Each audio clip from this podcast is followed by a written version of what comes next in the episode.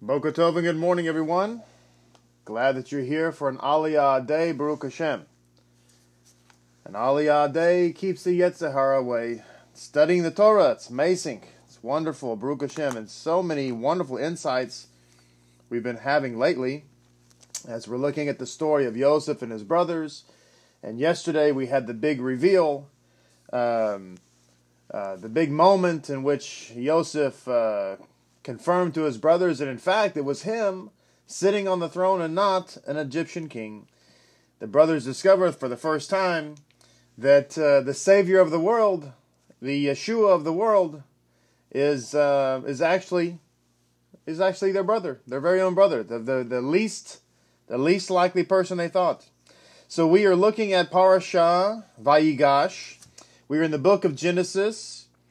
The uh, chapter is chapter 45, and the third aliyah uh, begins in verse 8. So uh, here we have a statement. It says, And now it was not you who sent me here, but God. He has made me Pharaoh, excuse me, He has made me father to Pharaoh, or, or like a lord over Pharaoh, master of his entire house, and ruler of, or throughout rather, the land of Egypt.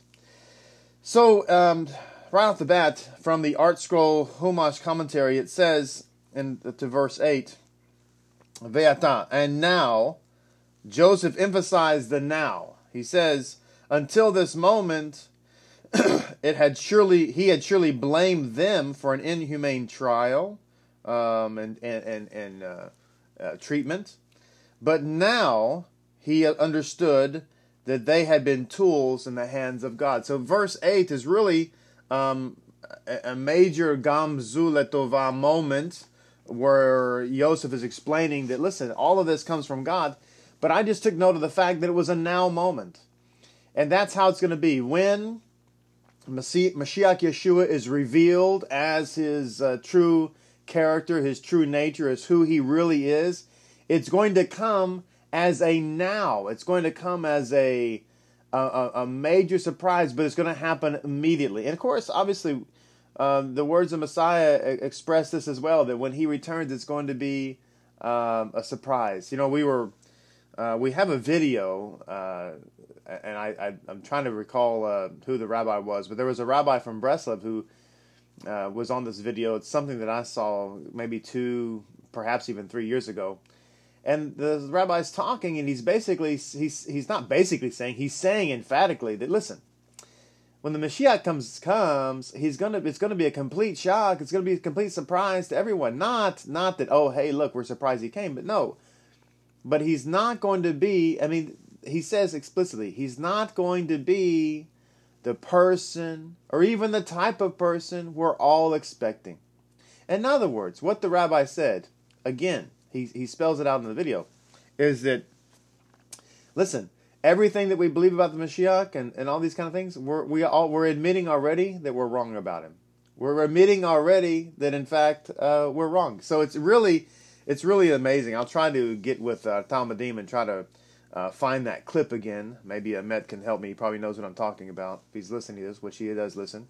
And uh, help me find that clip. We need to post that or something because it, it's it's really amazing. It reminds me so much of this story. I want to go back just for a second to um, uh, Rabbi Yaakov Abuhatzeira um, and his comments to uh, verse one in, in chapter forty-five. Verse one is the verse that says.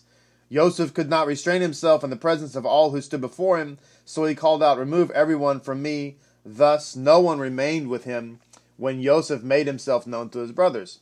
So this is, of course, yesterday's Aliyah, but just to kind of uh, I, continue the thought here, it says, perhaps this alludes to the end of days, whose arrival has been delayed due to our many sins. Nearly every chance for redemption has passed by, and we are still waiting. Now, this also reminds me of a question that came through from uh, one of our uh, members, and uh, she was asking me about the statement where Yeshua says that um, he's not going to return until we say, Blessed is he who comes in the name of the Lord, in the name of Hashem.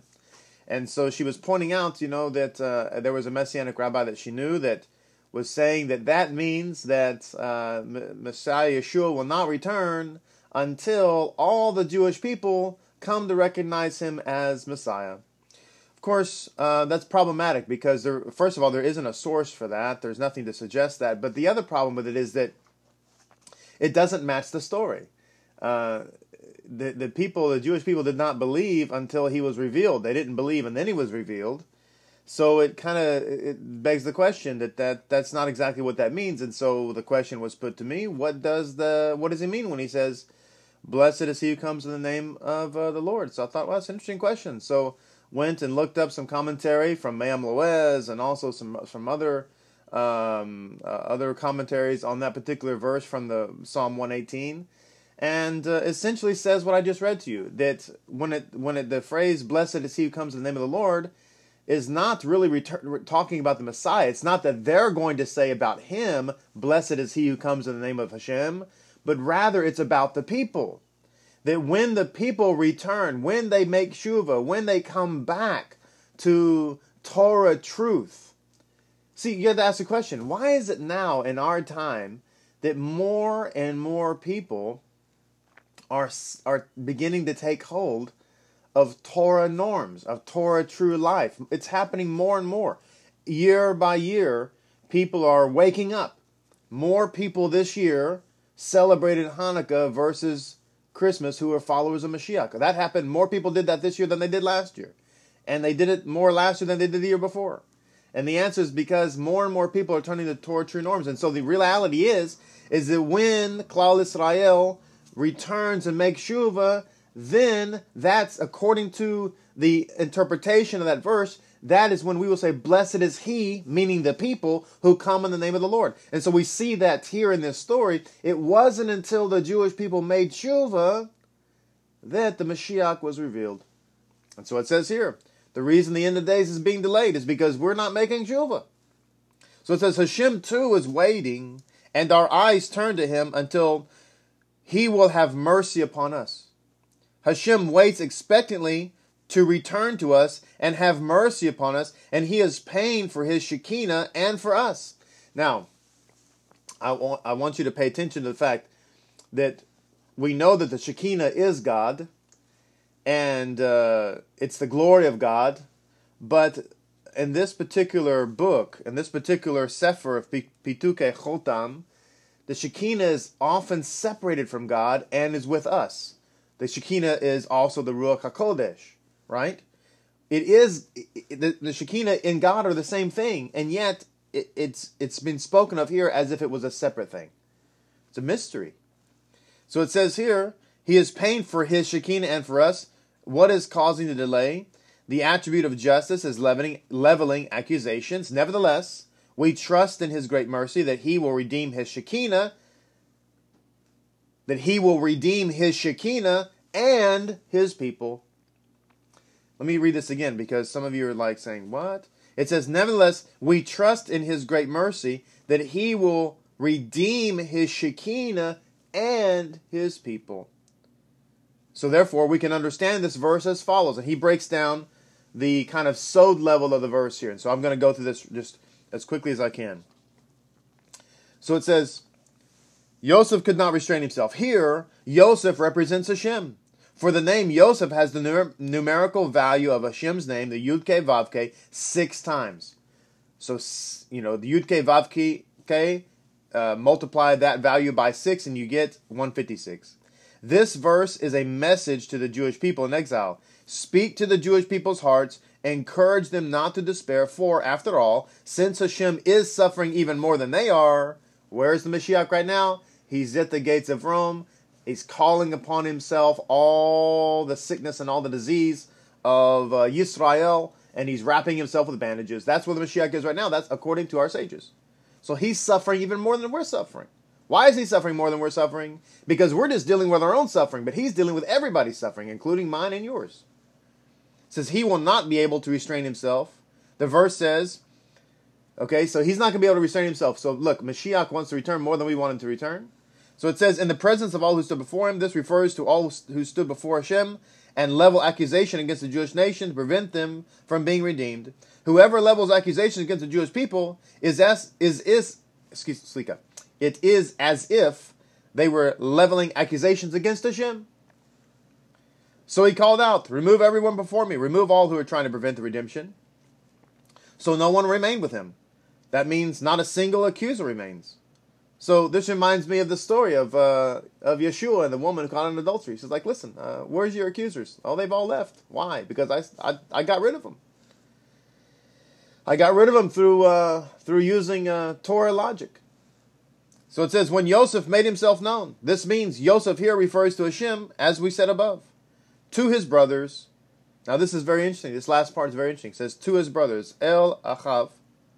This refers to the Jewish people and to the Shekinah. So in this case, it's referring here to the Shekinah as the brother of Hashem. And didn't it, don't don't we read in the letter to the Hebrews um, that there's uh, the writer there uh, says that Mashiach is the brother to the Jewish people, right? He says, "I stand amongst my brothers," and we know that Messiah is the divine Messiah, and yet he's the brother. So it's very deep things here, very deep mysteries, as it's brought down here by this rabbi in Sefer Petukei Chotam. So, since I have this uh, source in front of me, let's go ahead and, and look uh, at his uh, interpretation of uh, chapter 47, verses 7 through 9. He says, The main reason why the Jewish people went down to Egypt was to gather the holy sparks. That is a reoccurring theme. I can't tell you how many times I have read this in the. How many Humashim do I have here? Six, seven Humashim? Over and over and over again. The exile is about gathering the holy sparks. People might ask themselves, "What in the deal? What what in the world is going on? What's what's Sar Shalom's deal uh, doing what they do. They're out there in the world trying to encourage everybody to become Jews. They're trying to encourage everybody to uh, accept a Torah true life. They're trying to encourage everybody to walk in uh, Yeshua centered Judaism. What's going on? Why why are they doing that? And my answer is is that's exactly what Messiah ben Yosef does. He goes into the most unholy place in order to elevate the holy sparks. That was the whole reason why this, the brother had to be betrayed by the other brothers. The entire reason why the children of Israel had to be blinded was for the sake of the nations. what did I just say? The whole reason people say, How come the Jews don't believe? I don't get it. It's so obvious, blah, blah, blah. The reason they don't believe, my friend, is so that you could be a holy spark redeemed from the klipa. Don't get angry at the Jewish people. It's God's will. You say, oh, all these Jews don't believe, and, and some of them are hostile. Hey, be happy, because if they weren't, then you would not have heard the good news. So, it says, once that task was accomplished, there was no reason for them to remain there. Joseph arrived in Egypt in advance to prepare it as a place where holiness could settle. He had to go there first. He's the first brother to be exiled. Wasn't Yeshua the first one cast out? So it says, so that the sparks of holiness could be gathered. Joseph accomplished this when he was tested by Potiphar's wife and remained a Tzaddik. He was tested. Yeshua was tested. Yeshua was tested by Hasatan. Yeshua was also tested by Pontius Pilate. Basically, Pontius Pilate was saying, listen, you know, I, if you'll just uh, acquiesce to my rulership here, I'll let you go. But Yeshua remained a faithful Jew. It says this was sufficient preparation through divine providence so that other tribes could survive in Egypt and gather the sparks of holiness. What was uh, the whole reason that uh, that he had to endure what he endured was so that we could endure the exile and not just endure the exile, but we could accomplish the same mission that he was. In. It's saying right here that Joseph's purpose was to go and bring up the holy sparks out of Egypt, and therefore that's our purpose. This is why Yeshua said, Greater works than these shall you do. It says Joseph told his brothers that they should not doubt for a moment his having passed the test, for he has been appointed as ruler throughout the Egypt. So the very the very proof that Joseph had in fact remained faithful to the Torah was the fact that he now ruled the world. Listen, we can say, and we do, we can offer up our our arguments and our critiques about um, Christianity as it as it was invented in 325 by uh, the pagan ruler of Rome and as it exists today. And we can say that uh, Christianity is is uh, you know lots of wonderful people in Christianity. There are good people that love God, and there's will give you the shirt off the back. But just you know getting down to brass tacks and fundamental theology, it is quite foreign to uh, to the, the faith system and the faith practice of the Messiah. There, there's really no doubt about that, despite the wonderful people that are there. But but that's kind of a it's an important discussion, but it's more of a it's more of a technical discussion. But we cannot we cannot we cannot deny the fact that that the entire world right now, okay, obviously there's other religions in the world, but for all intents and purposes, the the entire the, the the modern Western, you know, civilized world. Let's put it that way. The civilized world is ruled, whether it's the correct interpretation or not. But let's that aside. The entire world is ruled right now by a uh, a Messiah figure who was Jewish and born in Bethlehem. All right, so we're talking here that, it, that, that the proof of his Torah true nature was the fact that he literally now is king of the world. So it says here, which is a clear indication that he properly guarded the, the covenant of the Brit. If he had become blemished in this area, God forbid, Hashem would not perform a miracle for one who was unfaithful to him. So the miracle was is how can this outcast, how can this slave become ruler of Egypt? Ruler of the, the entire known world. How can that happen? The answer is only through a miracle, but what's the merit of the miracle? The miracle, the merit of the miracle is that he remained true to the covenant of Hashem. That's the miracle. The miracle is fidelity to the covenant, which obviously, or should obviously be, a life lesson for us that we have to be true to the covenant of Hashem if we expect and want to see miracles in our life. So God sent me ahead of you, he says, and uh, he says, Hurry now, go down to my father and say to him, So said your son Joseph, God made me master of all of Egypt. Come down to me, do not delay. You will reside in the land of Goshen, and you will be near to me, you, your sons, your grandchildren, your flock, your cattle, and all that is yours. And I will provide for you there, for there will be five more years of famine, so you do not become destitute, you, your household, and all that is yours. And he goes on to say, Behold, your your eyes see, as do the eyes of my brother Benjamin, that it is my mouth that is speaking to you. Now, this is because it says uh, in the comments that the brothers were standing there absolutely dumbfounded. They, it, it says here that Joseph was apprehensive that they still might be doubtful about his true identity, so he wanted to reassure them that he was really Joseph. They were dumbfounded. They could not believe that this was, in fact, um, their brother. And I think this is really, uh, really a, a important clue because the revelation of who the Messiah is in the eyes of our our brothers and sisters in in Judaism is going to be so unbelievable. I, I don't, I, as I said yesterday, try to imagine yourself the magnitude of this revelation that as a brother, you've spent your entire life emphatically denying, you know, one Mashiach. You know, think about it. In Judaism today, even, there are sects, there's a, a handful of them, that have identified as they fully understand the Messiah. And there are other Jews from other sects uh, that maybe haven't identified a Messiah yet. And they would maybe think that, well, I don't think that that person uh, is really Messiah, but you don't you don't really hear people denouncing that in Judaism. In other words, you don't hear non-Chabad people emphatically denouncing Schneerson as the Mashiach. You don't you don't see that, right? There is no there when you go to Israel today, um, driving around Jerusalem, you can see, unless they've taken them down, but I doubt it. there used there were there were big giant billboards with a picture of of of uh, Rebbe Schneerson and a statement that says uh, Melech of Israel, King of Israel, right? And you don't see anybody burning those down, crying idolatry, idolatry. You don't see uh, Jews uh, from Haredi or from uh, some other sect, you know, picketing those signs, right?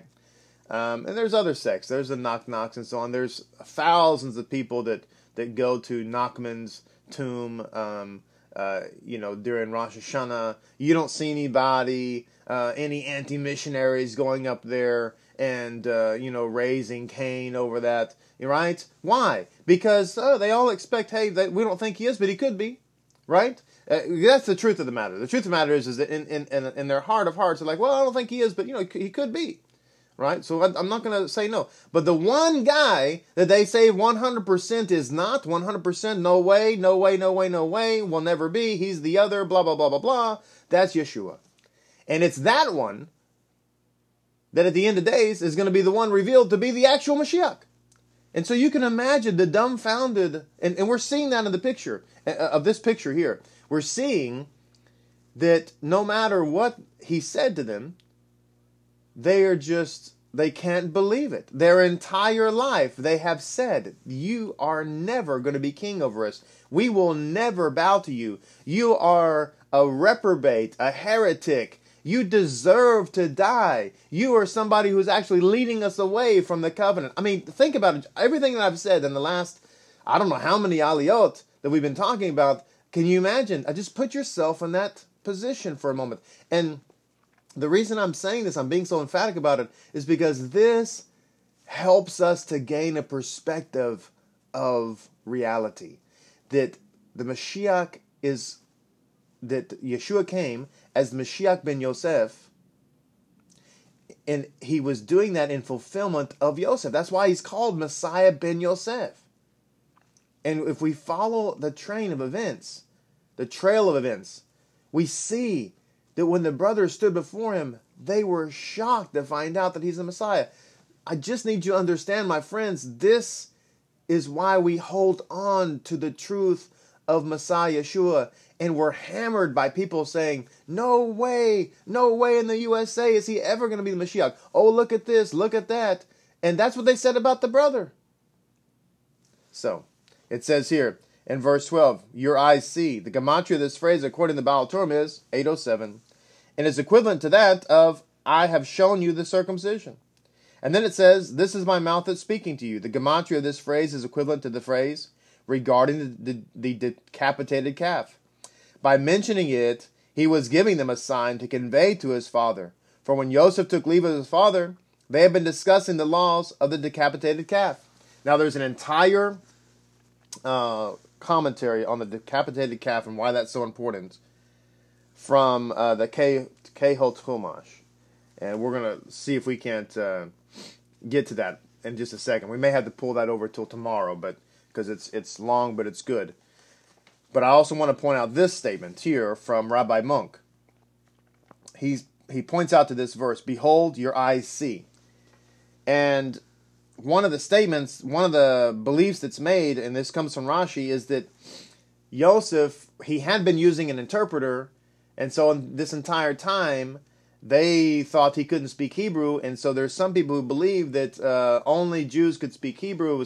Only they only they could understand the holy tongue and so on. But so what Yesh, what uh, what Yosef did is he now began to speak to them in Hebrew, and it says, as for the proof that Yosef spoke lashon hakodesh, the holy tongue, it is meant says Rabbi Chaim ben Attar, among others, in the sense that the brothers had not recognized Joseph's voice when he spoke Egyptian.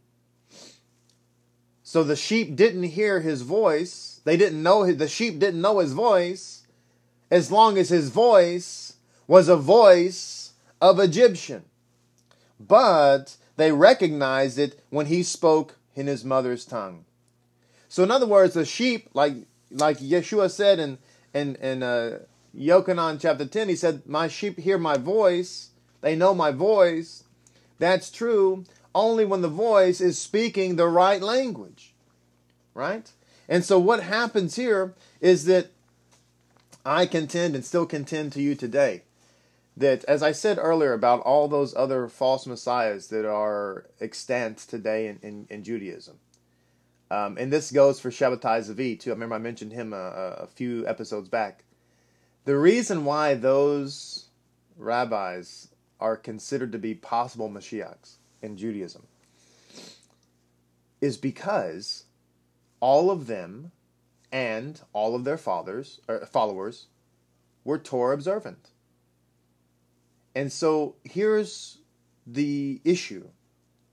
The issue is is that one of the principal reasons why Yeshua is rejected emphatically is because he uh, presu- this is the perception and his followers and this is what his followers teach not only do not follow the Torah, but they, through their theology, reject it outright and abrogate it with intensity. And so, right now, he's speaking with an Egyptian voice. But what we see happening in our day is that more and more followers of the Messiah are coming to understand that the man who sits on the throne is actually a circumcised Torah true Jew, and they're beginning to get circumcised, so to speak, themselves, uh, spiritually or, or physically, or both, and follow his ways. And it's through that voice of the Lashon HaKodesh that the people are starting to have their eyes open. You see? This is what's going on.